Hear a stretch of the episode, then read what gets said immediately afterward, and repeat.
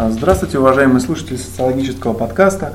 Сегодня мы записываем четвертый выпуск нашей передачи и беседуем в необычной обстановке с а, политиком Дмитрием Перлиным в Киеве. Дмитрий Перлин является координатором молодежных проектов общественного движения «Украинский выбор», членом Национального совета общественной организации «Союз граждан Украины», членом Оргкомитета Российско-Украинской молодежной палаты, политиком и магистром государственного управления. А, я думаю, что у Дмитрия за его политическую а, деятельность сложилось много а, собственных каких-то наработок, решений по ситуации не только в Украине, но и в других государствах. Поэтому нашим слушателям в других странах также будет интересна сегодняшняя беседа. И первый, возможно, банальный вопрос Дмитрию – это как вы как, что вас подтолкнуло заниматься общественной деятельностью и как вы к этому пришли? Здравствуйте, Леонид. Здравствуйте, уважаемые слушатели. Очень приятно с вами встретиться. А, ну, политика, общественная деятельность так или иначе является неотъемлемой частью каждого человека. И тот, кто думает, что он никак не связан с политикой или с управлением, по моему мнению, он ошибается.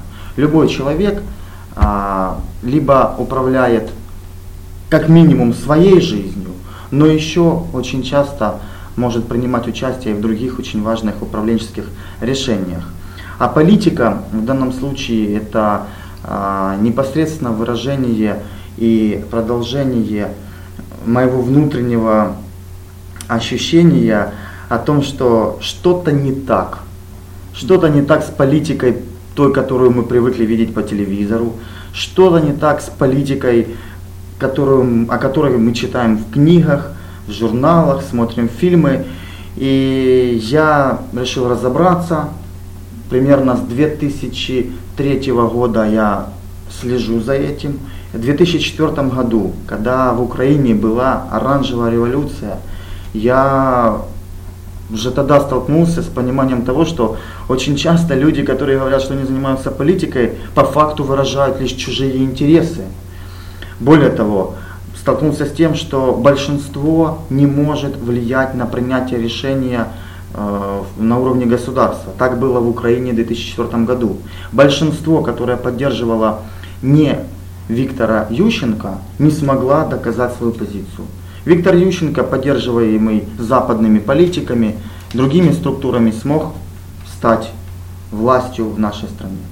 Это принесло беды, и я, собственно, видел это своими глазами и постепенно-постепенно осознал, что э, необходимо заниматься политикой, но профессионально.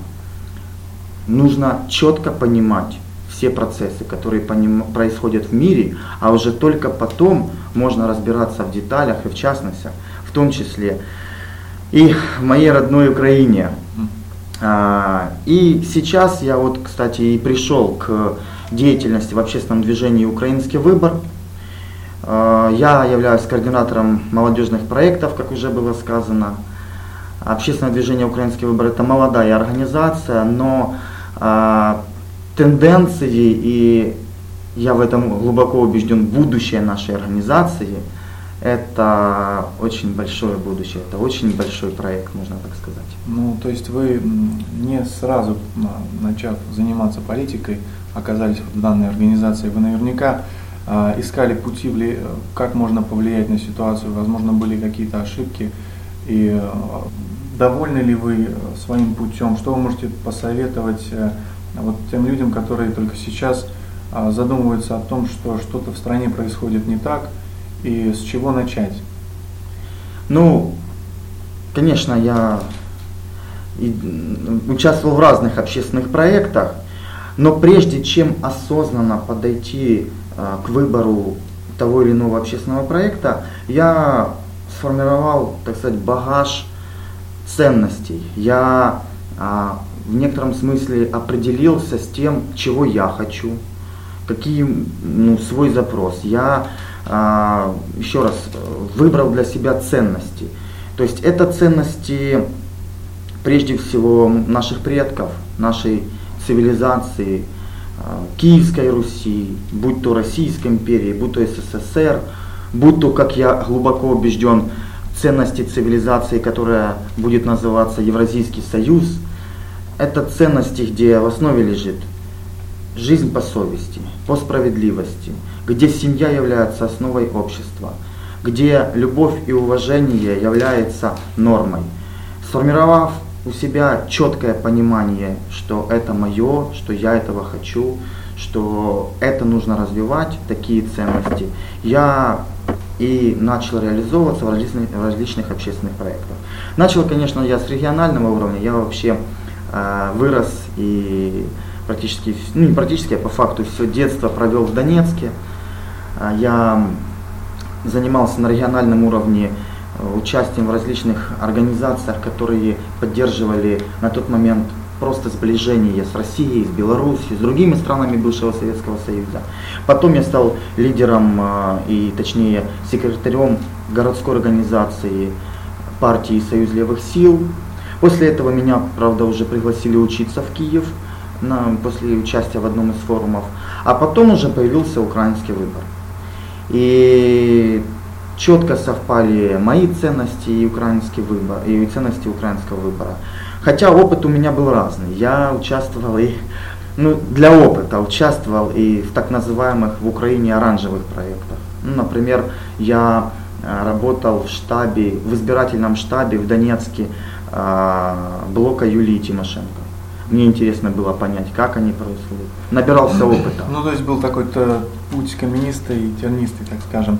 А если говорить эм, ну, вот на уровне государства, отвечая на вопрос, который, наверное, задают себе все от э, самого ну, неискушенного в э, социальной жизни а, человека до министра э, внутренних дел, почему Украине, имея все достаточные ресурсы, достаточные людские ресурсы, достаточные там, ископаемых я не знаю, площади территориальной, благодатную почву, почему уровень жизни остается ниже среднего, скажем, и остается неприемлемым в любом случае? Вопрос очень правильный.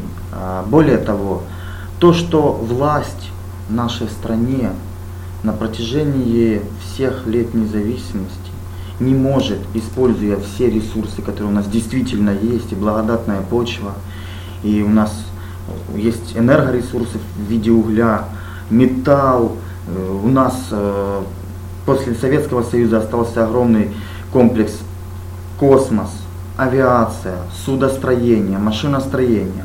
И вот в обществе есть запрос на то, почему власть не может организовать управление всем этим народно-хозяйственным комплексом, чтобы качество жизни повышалось. А, учитывая, что эта проблема имеет место быть, и никакая власть не может решить эту проблему, в обществе есть недоверие к власти. Так вот, по последним социологическим исследованиям, в Украине доверие к президенту не более 10%. К кабинету министров, к парламенту, к законодательной власти, там на уровне 5-4% доверия.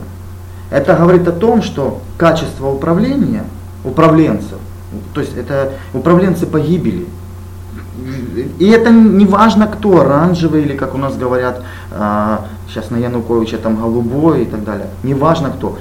Тенденция одинакова. Никто не может организовать управление нашим государством так, чтобы качество управления было э, достаточным для роста экономического, для роста духовного, что ли, и так далее. Почему это происходит? Очень сложно ответить. Я думаю, это в том числе и за счет того, что в моем понимании Украина, как и все страны бывшего Советского Союза, проиграла так называемую холодную войну. А в холодной войне, и как в любой другой войне, правительство насаждает тот, кто завоевал. То есть, по сути, а, потеряв такое государство, как СССР, бывшие социалистические страны стали странами, где правительство как явление государственного управления, где руководство страны, опять же как явление, не конкретные личности, а, выражало интересы тех, кто затеял холодную войну. Вот в моем понимании, поэтому механизмы, связанные с развитием законодательной власти, исполнительной власти, судебной власти, а, в том числе деятельность экономическая, на экономическом приоритете, все эти а, ключевые сферы государства находились так или иначе под влиянием тех, кто победил в холодной войне. И поэтому вот этот вот снежный ком, он начиная с 91 -го года только увеличивается. И, собственно, поэтому у нас постоянно э, ухудшение качества жизни. Например, в Украине ежемесячно на протяжении, ну, по крайней мере, в этом году точно, на протяжении всех месяцев этого э, года падает промышленное производство. Постоянно. Тенденции только на ухудшение. Внешний долг растет. А, накаляются проблемы в социальной сфере, в политической сфере нестабильность. То есть э, это системные проблемы, системные проблемы государственного управления. В этом проблема. Они лежат самом основе логики э, государства под названием Украина. Я думаю, чтобы изменить ситуацию в этом вопросе, нужно кардинально пересмотреть механизм управления страной а, перейдя к народовластию. И, собственно, только таким путем можно будет разрешить кризис. Знаете, Дмитрий, вот вы начали а, описывать свой политический путь с того, что изначально вы определились э, с ценностями, то есть с вашими целями, а потом вы уже стали искать подходящую для себя организацию, подходящие методы действия. Может быть, э, Украина попала в ту же ловушку, что я имею в виду? Я вот, э, проведя сейчас некоторое время здесь, ощутил, что полемика политическая строится, как правило, между тем, будем ли мы с Россией, будем ли мы с Европой.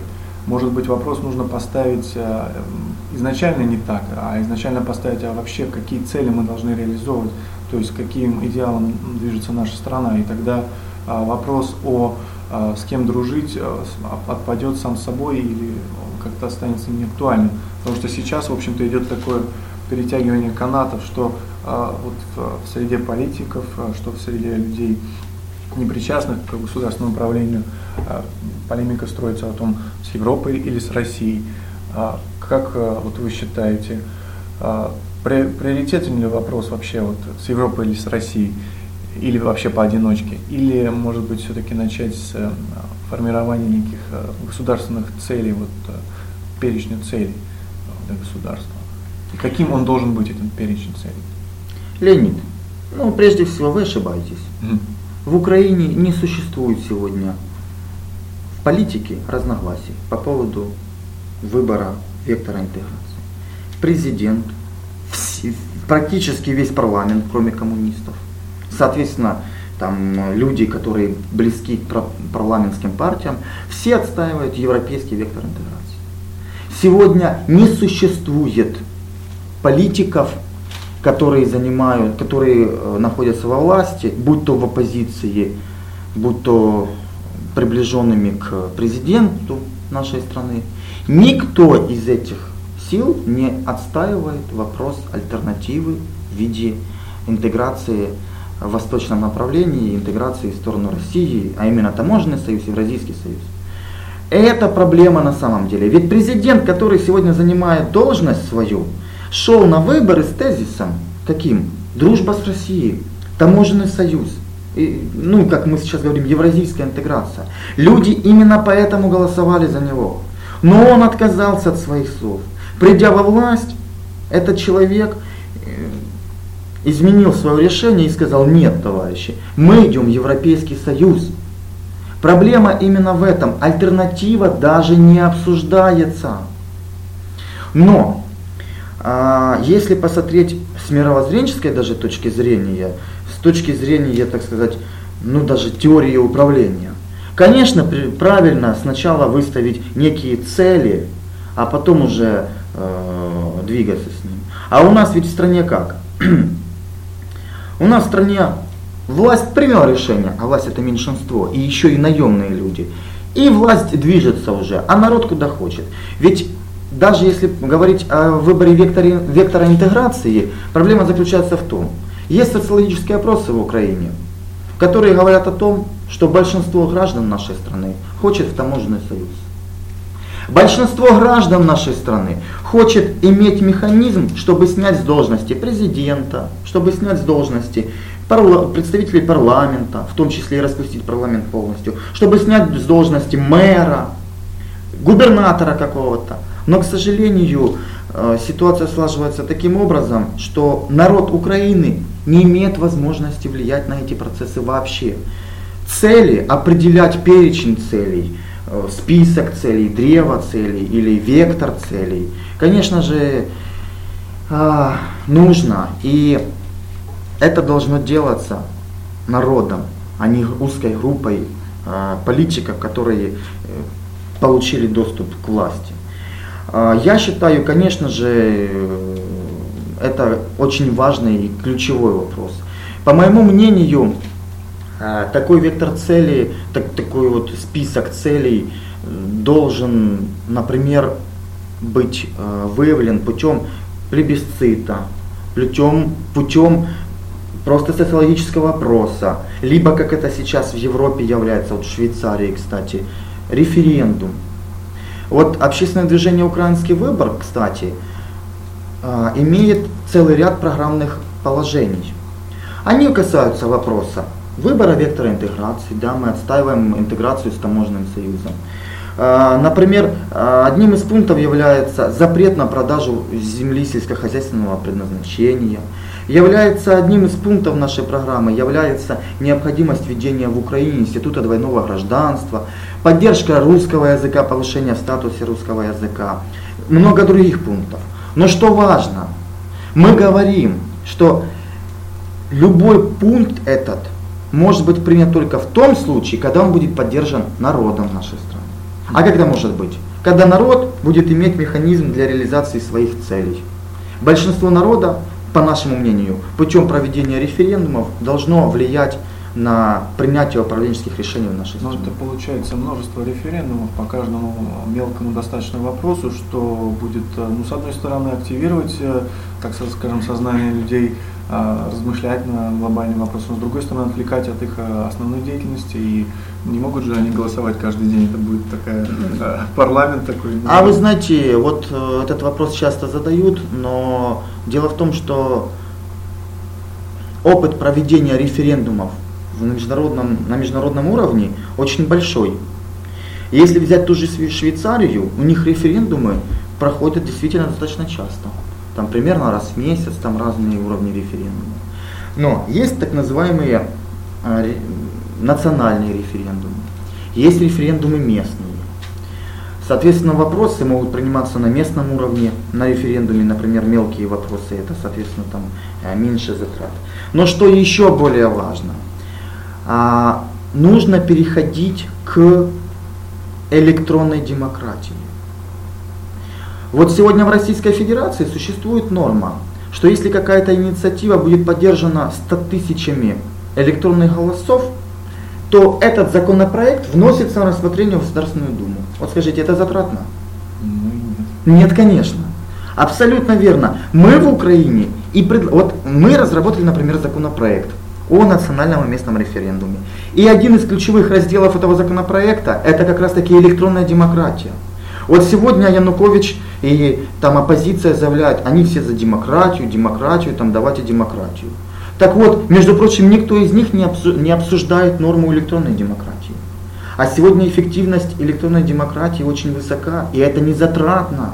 Что самое важное, выдать э, гражданам Украины электронные подписи, ведь сегодня электронные подписи выдаются только предпринимателям, а также самое можно будет выдать и ну, практически большинству граждан. И, пожалуйста, вот тебе механизм. Более того, это механизм контроля. Ну хорошо, Дмитрий, это хороший механизм, я согласен с вами, но а, как любой механизм, он только средство, а вот э, если посмотреть на то, как э, народ понимает социальные процессы, а удовлетворительно ли э, понимание вообще не мы осудили, так скажем, верхушку управленцев, но если посмотреть шире, а, то а, допускаете ли вы такую мысль, что, в общем-то, какие-то вопросы народ сделает еще, сделает еще хуже и проголосует э, не во благо ни себе и, и во вред Украине? Однозначно нам нужна иная школа. Потому что большинство людей в нашей стране, да и во многих других странах, как постсоветского мира, так и европейской цивилизации и других, а, это люди, в моем понимании, которые воспитаны на социологии, которая рождает много проблем. Пожалуйста, давайте посмотрим. Проблемы в экономике, они во всем мире. Проблемы э, в э, экологии во всем мире и так далее. Множество проблем. То есть есть проблема вообще в целом с социологией. И я, конечно, прекрасно согласен с тем, что, в смысле, я согласен с вопросом, что э, понимает, достаточно ли ну, глубоко понимает народ процессы, которые происходят не только в Украине, но вообще в мире. Это в любой, любой страны касается. Э, абсолютно правильно с вопросом. У меня есть отчасти на этот, э, на этот вопрос есть ответ. И он звучит примерно так.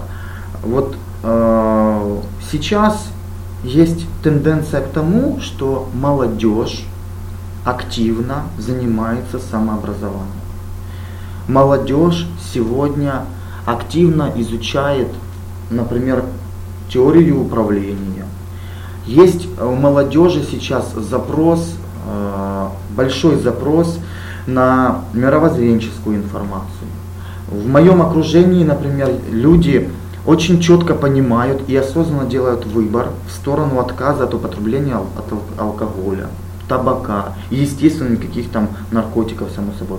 То есть, по крайней мере, среди молодежи сейчас растет пласт людей, которые очень серьезно и внимательно относятся не только к своей жизни, но и к окружающим что происходит. Если говорить в целом о э, народе с точки зрения вот, политики и текущего момента, то, например, общественное движение «Украинский выбор» занимается, активно занимается э, просвещением. Мы проводим круглые столы, семинары, тренинги.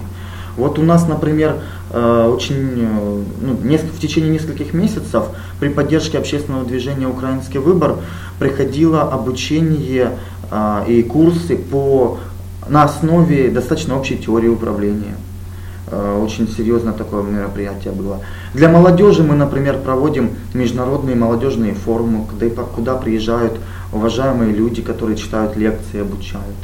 А, происходит международный обмен. Вот в частности а, на форуме в Киеве, который был в мае месяце, а, приезжали люди, которые представляют организацию «Новая молодежная политика».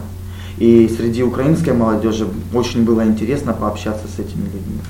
Ну и в целом, а, лично моя позиция заключается в том, что вот чтобы не возникало проблем в будущем со всеми э, людьми в обществе в целом, чтобы общество глубоко понимало ответственность за те процессы, которые происходят в собственной стране, и чтобы власть в нашей стране соответствовала ожиданиям каждого гражданина, необходимо организовать такую систему образования, которая позволит э, каждому человеку получить в руки инструмент для освоения новых знаний. То есть каждый человек, а учитывая, что сейчас мы видим некую такую тенденцию к необходимости постоянно осваивать новые знания, буквально, ну, я каждый день читаю, например, материалы, то есть необходимость иметь, ну что ли, приоритеты, по которым расставлять знания. А есть необходимость э, иметь инструмент, э, собственно, освоения этих новых знаний. И это должно стать будущей системой образования. Эти вот принципы должны стать будущей. И тогда не будет возникать вопросов о том, хм, что делать с народом, если он не очень понимает э, в вопросах управления. Ну, то есть, по сути, тогда все государственное управление будет сведено к обработке статистических опросов и приведению их там в, в жизнь, получается. Ну, в некотором смысле, да. Mm-hmm. Потому что, когда все общество станет полновластным, сможет в полной мере осуществлять, осуществлять власть, а публичные лич, личности как президент, как представители парламента, там, кабинета министров будут лишь выражать народное мнение, тогда, конечно, не будет проблем с стабильностью и, что самое главное, с э, ростом благосостояния физических, духовных, э, так сказать, э, составляющих каждого человека. Дмитрий, давайте поговорим чуть-чуть об Украине сегодняшней. А, в чем специфика регионов? Есть ли какое-то напряжение между различными регионами? А, и как вот украинский выбор способствует ну, вот, что ли, разрешение вот этого внутри украинского напряжения, которое, в принципе, ощущается даже вот приезжими людьми? А, проблема такая действительно существует. Причин, одна из причин проблем, точнее, про, у, у такой проблемы есть несколько причин. Одной из текущих причин является банально политтехнология. Власть действует классическим методом а, на противопоставление. То есть, сегодня у нас есть так называемая оппозиция. Есть, так сказать, классическая оппозиция в лице Юлии Тимошенко, а есть оппозиция молодая в лице, например, Олега Тевнебока. А и, и не только его, а его политической силы, которая называется «Свобода». В народе в большинстве населения понимает это как националистическая организация, которая официально выступает вот за, с националистическими лозунгами. Украина прежде всего, э, ну и так далее и тому подобное. Так вот, э, неоднократно существовали конфликты, связанные, например, с тем, что гражданин Украины, который говорит на русском языке, ну, может подвергнут, может быть подвергнут физическому какому-то воздействию, там, я уже не говорю про моральные. А, лидеры от этой организации могут неприятно высказываться в отношении русскоязычного населения и так далее. Но вот власть в данный момент как минимум не противится этому, а есть мнение некоторых людей, что и поддерживает эти тенденции. Почему? Потому что в обществе через телевидение, через средства массовой информации противопоставляются два образа. Один образ радикальные, э, такие в некотором смысле агрессивно настроенные оппозиционеры и власть в белых, пиджачках, в белых рубашечках, пиджачки, которые там чем-то занимаются. Не обсуждаются экономические проблемы, проблемы там, социального характера, образования, а вот выпячивается это на первый план. Есть, конечно, и причины более глубинные, идеологического характера. Потому что, например, вот то, что происходит сегодня на западных территориях нашей страны, в моем понимании, это определенная работа на идеологическом уровне, на идеологическом приоритете. И я вижу в этом в том числе некую внешнюю силу, которая вот через подогрев э, масс, через навязывание определенных стереотипов идеологических по, э, развивает вот это вот прежде всего антироссийское настроение на Западной Украине. Ведь не секрет, что практически все так называемые проукраинские силы, они по факту отстаивают европейскую интеграцию, то есть правильно их называть проевропейские силы, а по существу занимаются антироссийской деятельностью. Но что самое главное, вся эта деятельность финансируется западными структурами. Фонд Сороса, USAID, э, э, Государственный департамент США – много других западных структур. Они финансируют так называемые общественные инициативы. Но почему-то все эти инициативы антироссийского характера. Эта проблема существует. Э, украинский выбор с этой точки зрения поднимается выше приоритетом, если можно так сказать. Мы говорим, что, во-первых, не может быть такого, что в государстве меньшинство диктует большинству. Этого априори не может быть. Это паразитизм, когда меньшинство, э, скажем так, выступает против большинства, это самый настоящий паразитизм, так, по крайней мере, в животном мире, в природе так. А, поэтому общественное движение «Украинский выбор» говорит, что мы должны сформировать механизм, когда большинство будет влиять на меньшинство. Когда большинство будет диктовать правила поведения. Более того, учитывая специфику и радикальность, радикальность настроения некоторых западных регионов, ну, в частности, Тернопольской, там, Ивано-Франковской области, Львовской области, мы считаем, что административно-территориальное устройство Украины необходимо пересмотреть в сторону децентрализации власти, а именно перейти к федерализму, федерали, к федерализму, то есть федеративное устройство нашего государства. И тогда, пожалуйста, если большинство на территориальном уровне, на уровне федерации, которая, ну, например, западный регион, да, захочет развивать идеологию своих героев, там, своих э, культурных каких-то установок, они, пожалуйста, пусть это делают. Ну вот, наверное, я это имел в виду, когда задал вопрос о том, что не идет обсуждение вопросов экономики, социологии по существу, а идет некоторая ну, агрессия против э, России, то ли там э, строится наоборот, а, а скажем, какая-то, а политические очки зарабатываются на пророссийских каких-то шагах. И это, это, конечно, заметно очень сильно даже вот, не, не разбирающемуся в такой сложной политической системе, как Украина, человеку. Дмитрий, ну вообще, конечно, круг вопросов, которыми вы занимаетесь, очень широк. И я бы хотел узнать ваши, политические, ваши личные политические амбиции, то есть э, вот те проблемы, тот уровень, на котором вы находитесь сейчас, позволяет ли он вам решать те проблемы, которые вас беспокоят, или вы хотите куда-то э, перейти в будущем? И как вы вот, планируете развиваться? Ну, ближайшее будущее свое я связываю с общественным движением «Украинский выбор». Во-первых, потому что в украинском выборе сформировалась серьезная команда, а, по крайней мере, вот э, люди, с которыми я непосредственно каждый день сталкиваюсь и работаю, это профессионалы. Это люди, которые в моем понимании прежде всего строят свою жизнь и вокруг себя жизнь выстраивают на принципах справедливости, совести, э, уважения к окружающим.